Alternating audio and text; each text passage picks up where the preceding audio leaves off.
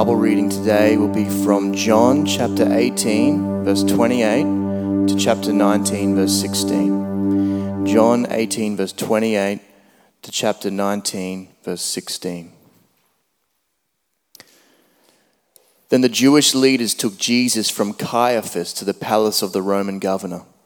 By now it was early morning, and to avoid ceremonial uncleanness, they did not enter the palace because they wanted to be able to eat the Passover. So Pilate came out to them and asked, What charges are you bringing against this man? If he were not a criminal, they replied, we would not have handed him over to you. Pilate said, Take him yourselves and judge him by your own law.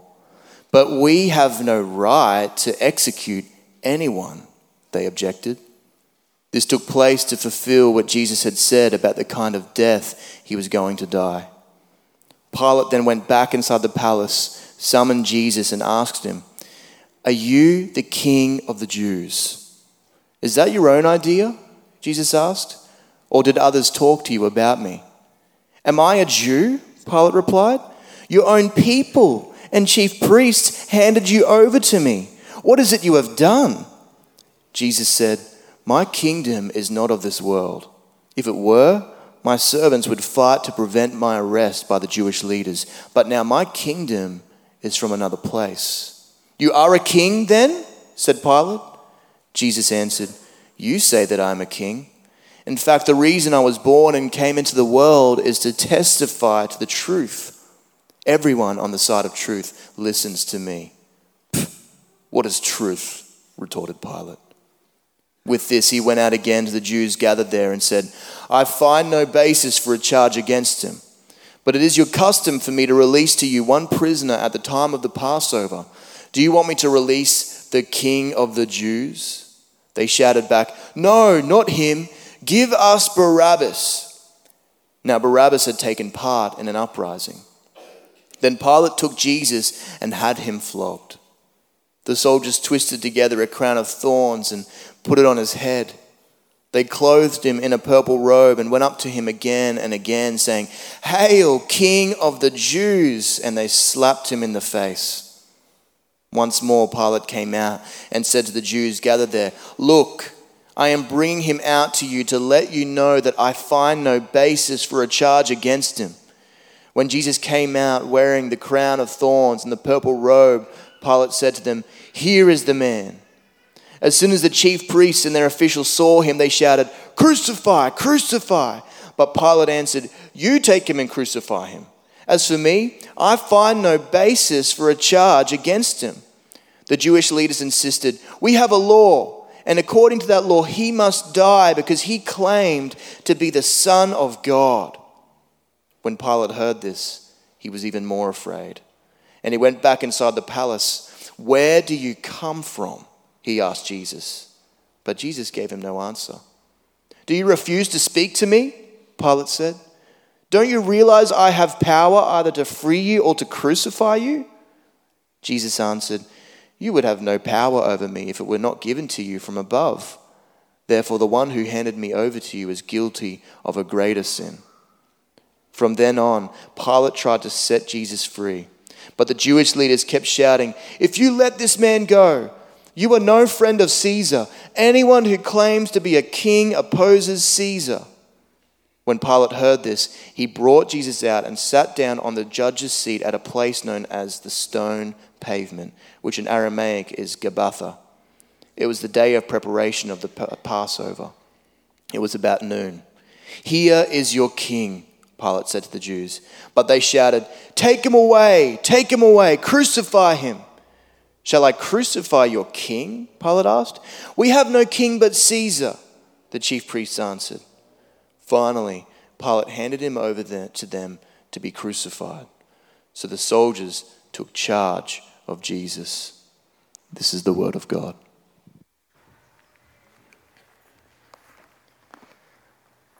My name is Adam. I have the privilege of serving here on the team and opening up God's word for us this morning.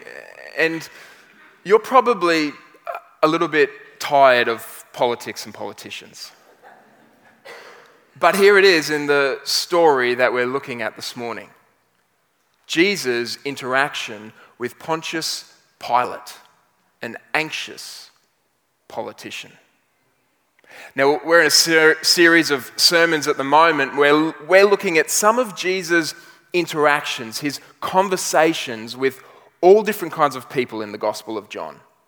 So far, we've looked at Jesus' conversation with a confused minister, week one, a social outcast, week two, a condemned woman.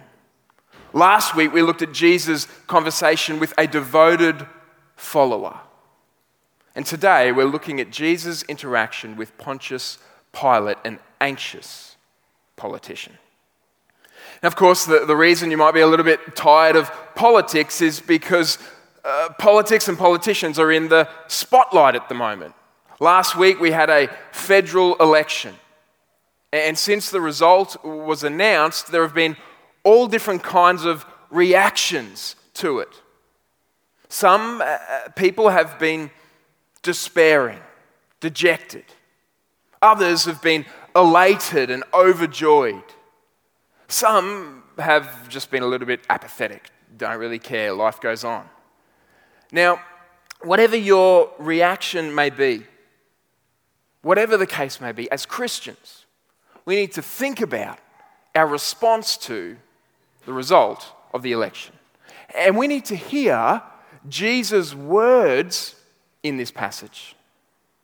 Now, Jesus, of course, has just been arrested by his fellow Jews. He's been brought before Pilate, the Roman governor. They're hoping that Pilate will condemn Jesus to death. And so Pilate asks Jesus a series of questions. And in his reply to Pilate, Jesus makes an incredible claim. Jesus says something that is so timely for us. Here's what he says to Pilate in verse 36. He says, My kingdom is not of this world. If it were, my servants would fight to prevent my arrest by the Jewish leaders. But now my kingdom is from another place. Jesus is not saying that his kingdom is not active in this world, that it has nothing to do with this world, because it does. But Jesus is saying that his kingdom is different to every other kingdom in this world. It does not come by military might, and it does not come by political power. It comes through humility and self sacrifice. It comes not through a king on a throne, but a king on a cross. And we need to remember this. This is so important for us to understand because our temptation is, perhaps more than ever, to put our hope in a politician or a political party. In fact, I read an article uh, this week by an Australian pastor that I'd like to, to share with you, or just a, a little bit of it. He writes and he says, I might be wrong, but I don't think people cared as much about politics in the past. Politicians did, of course, and hardcore activists, but most of us would scroll past the Facebook warriors, pick up our democracy sausage, and get on with life. That is changing. There is now a manic panic over who will win. The stakes are higher and the tone is nastier.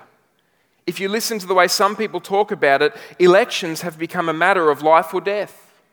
Our leaders are cast as messiahs or devils who will either save the world or destroy it. Politics feels very religious these days. This is to be expected as our culture drifts from its Christian moorings.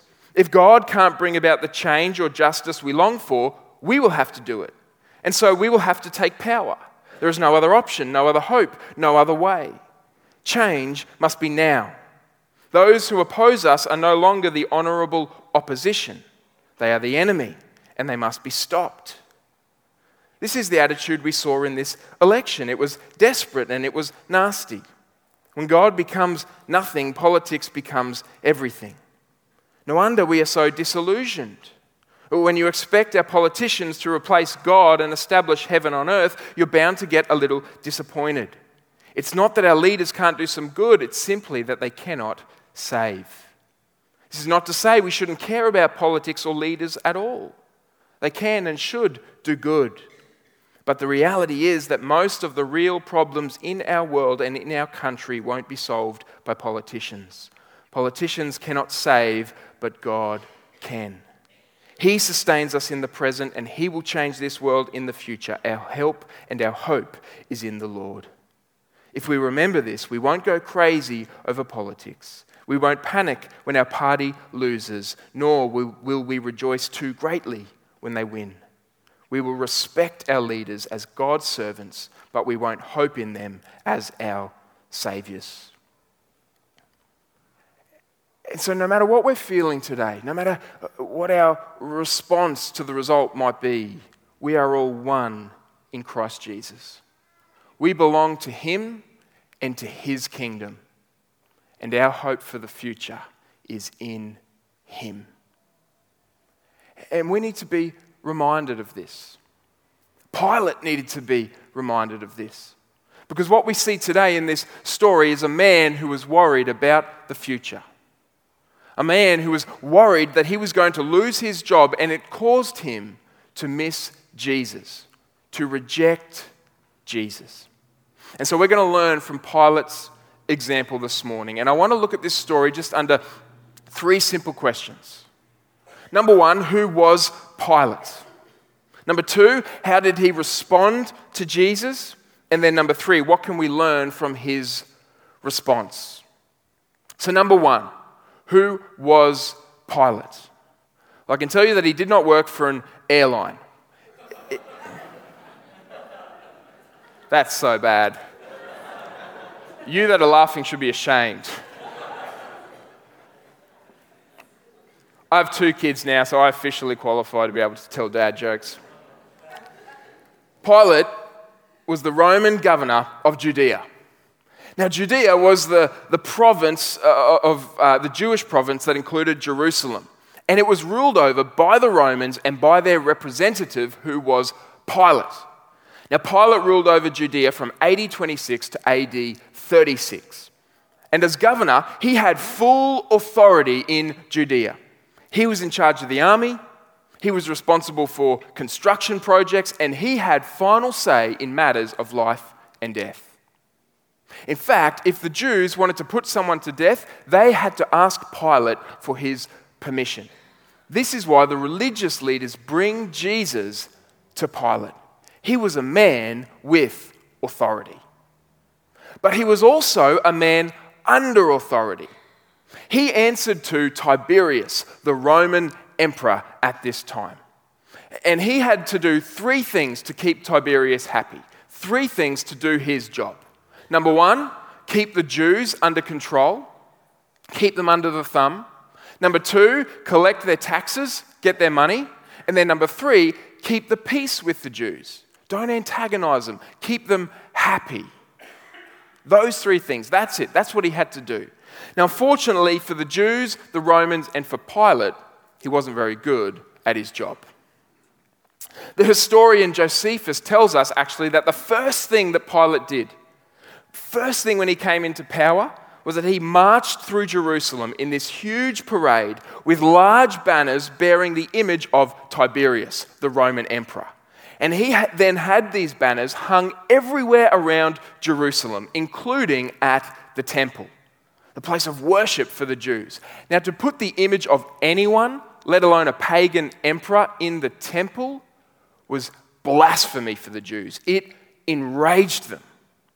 Another time, he took money from the temple treasury to build an aqueduct, a, a, a public project basically taking money from the tithes and the offerings of the Jews. They were enraged again. And what Pilate did in response was he sent soldiers out in disguise among the Jews who were worked up, and many, many Jews were killed. They hated him. In fact, Philo was a Jewish philosopher who lived during Pilate's reign, and he describes him this way By nature, rigid and stubbornly harsh of spiteful disposition and an exceedingly wrathful man. He speaks of the bribes, the acts of pride, the acts of violence, the outrages, the cases of spiteful treatment, the constant murders without trial, the ceaseless and most grievous brutality towards the Jews. Now, all of this to say that at the time of Jesus' arrest and trial, Pilate was on thin ice as a governor. He was a man under pressure. The Jews hated him because of his brutality and cruelty, and Rome was annoyed with him because he wasn't doing his job. His political career could not handle another riot. And this is why the arrest and the trial of Jesus is a significant problem for Pilate, because it is a potential riot. Here we are, and it is the time of the Passover.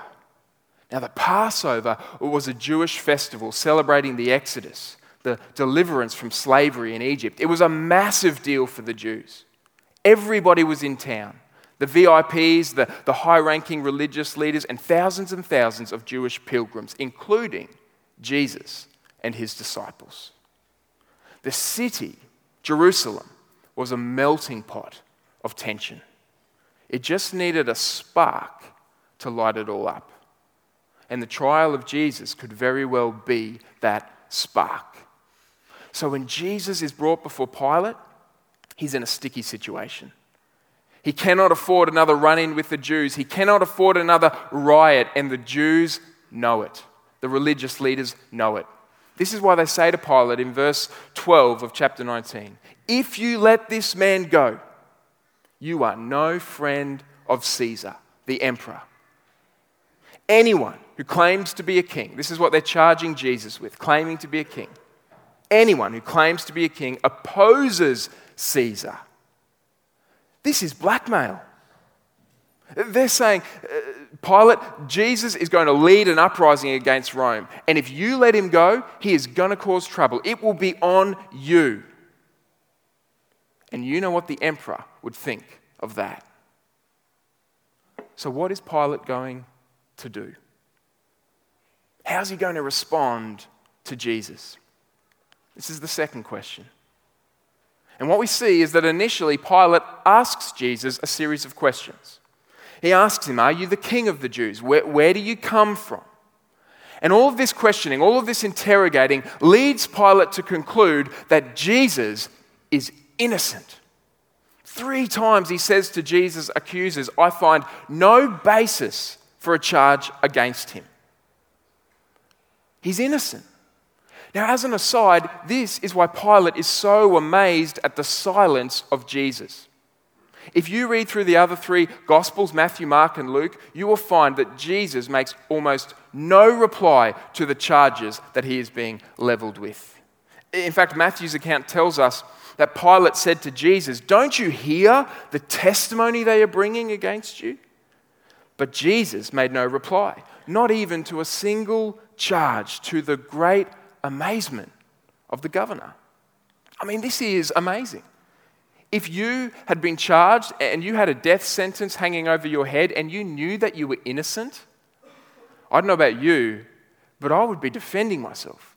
I would be speaking up loudly, but not Jesus. In the words of the Old Testament prophet Isaiah, who wrote hundreds of years before Jesus but wrote about Jesus, said he was oppressed and afflicted, yet he did not open his mouth.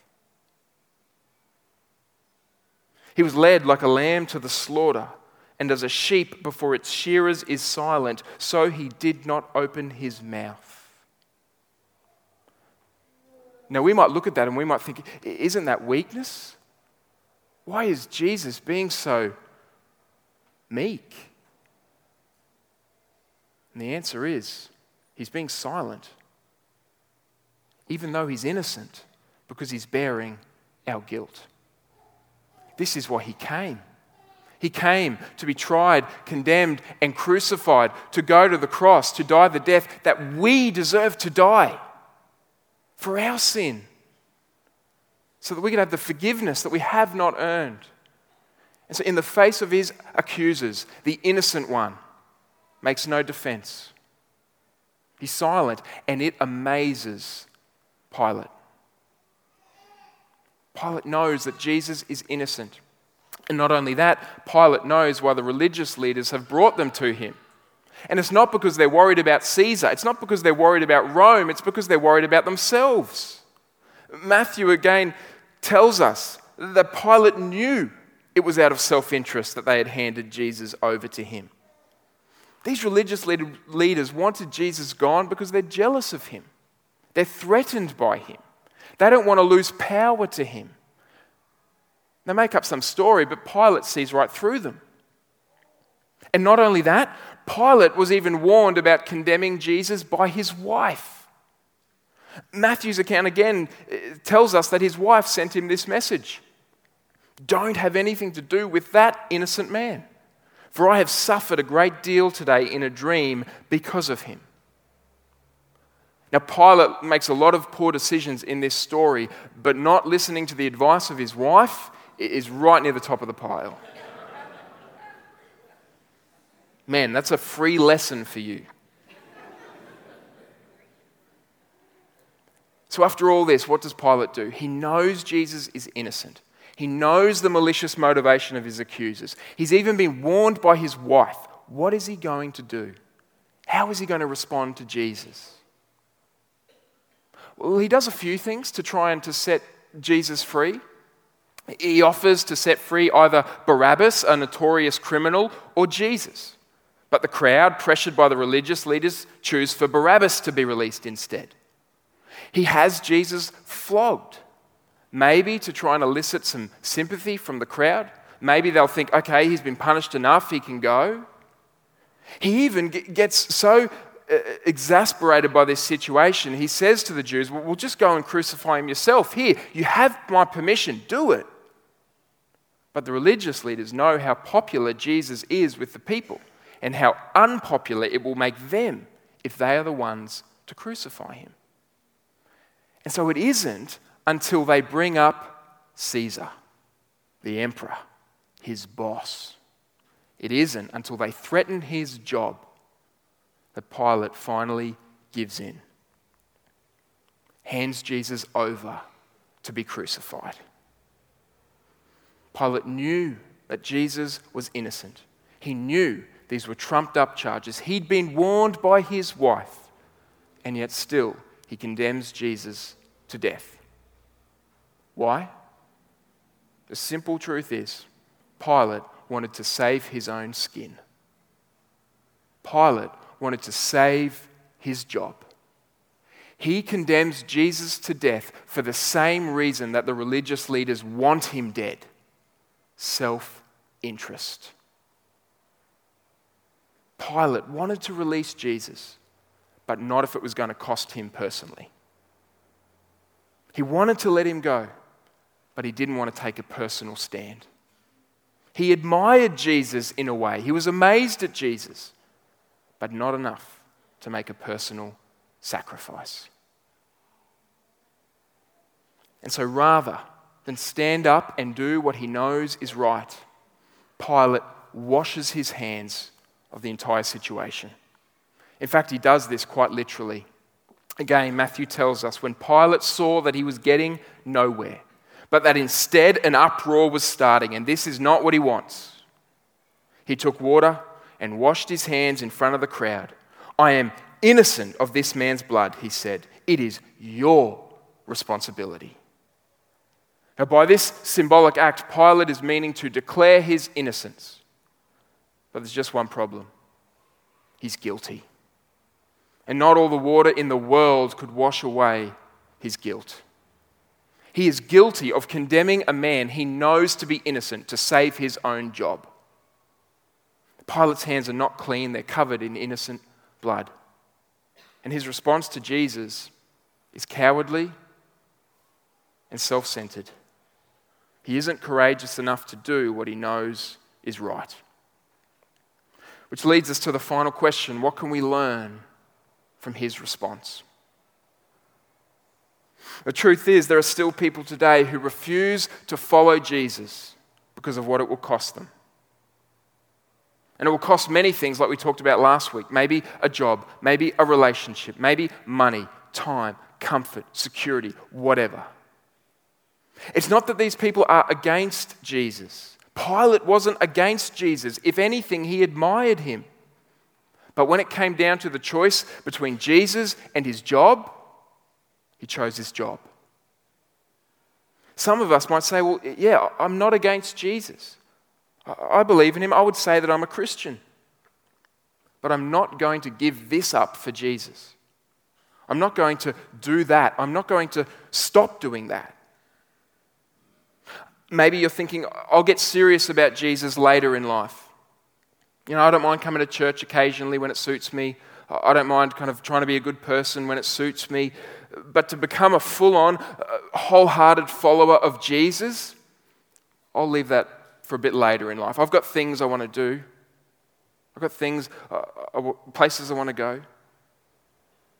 Listen, it's okay to explore, to ask questions, and to doubt, but at some point you have to get decisive. Jesus once said, Whoever is not with me is against me. This means if you have not decisively decided for Jesus, you are actually against him. There's no fence sitting with Jesus, there's no middle ground. We must either be for Jesus or against him. And if we're not for him, we're against him. And if we are for him, we are to be for him no matter the cost. It reminds me of the, the well known story of Martin Luther. Martin Luther, of course, was a, 16th century German monk. And he became disillusioned with the teaching of the Catholic Church, and so he wrote a document called the 95 Theses. These were questions and points of disagreement with the, the doctrine of the church. Now, this document spread like wildfire and it made Luther a target for the church. He was condemned as a heretic in 1520.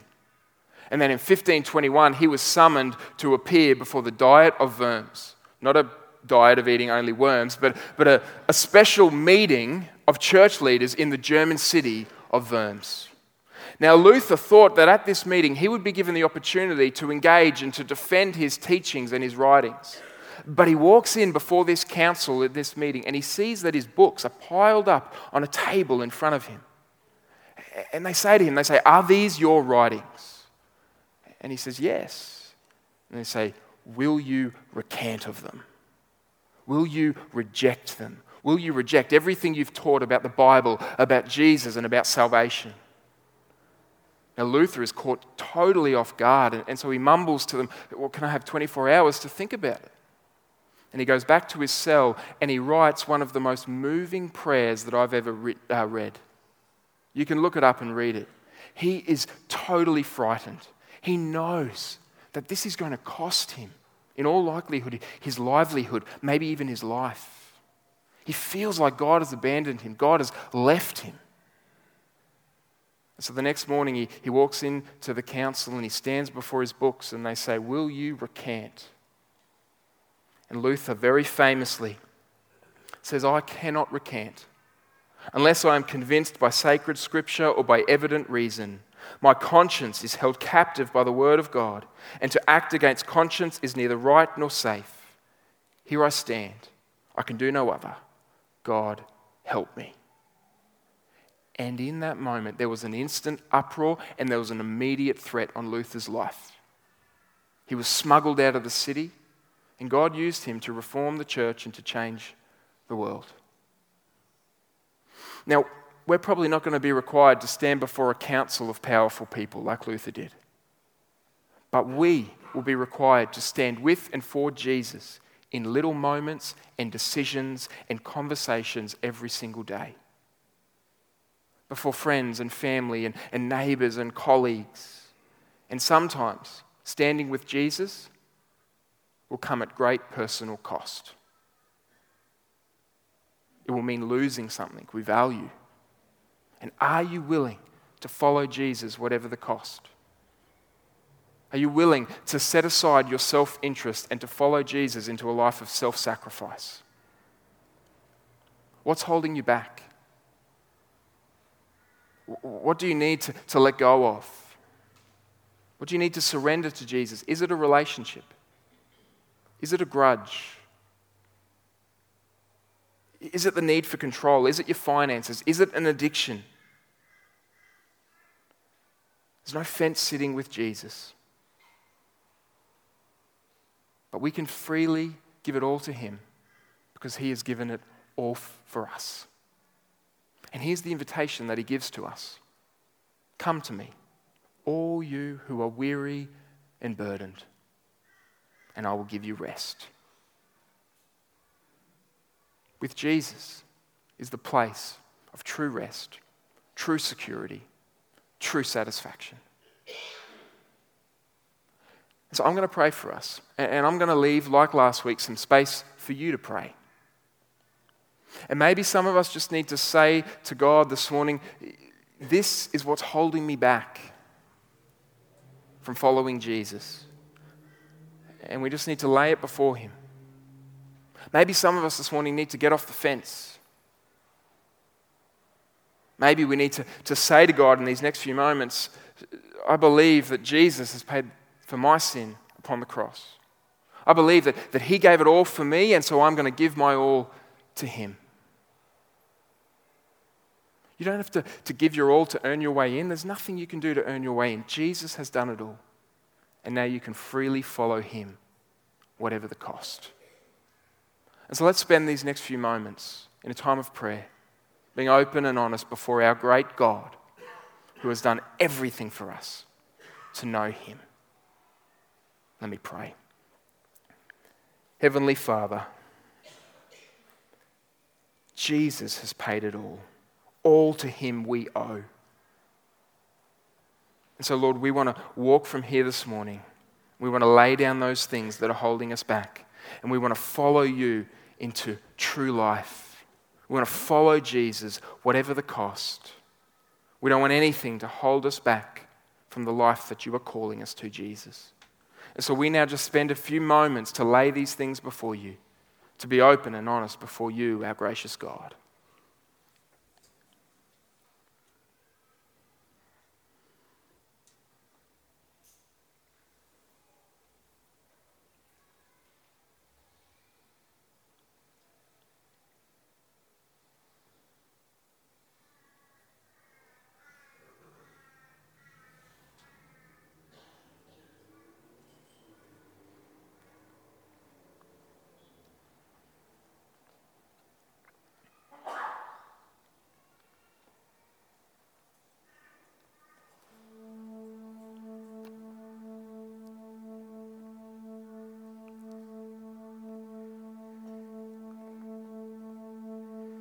Thank you, Lord, that you are full of grace and truth.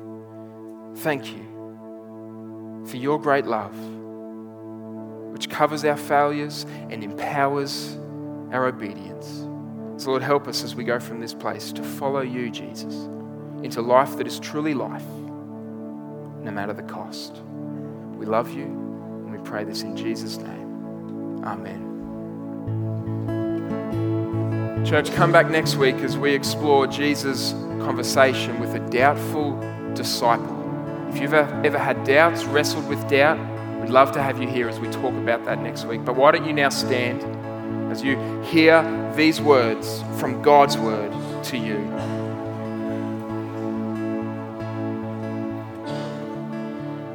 To him who is able to keep you from falling and to present you before his glorious presence without fault and with great joy. To the only God, our Saviour, be glory, majesty, power, and authority through Jesus Christ our Lord, before all ages, now and forever. Amen.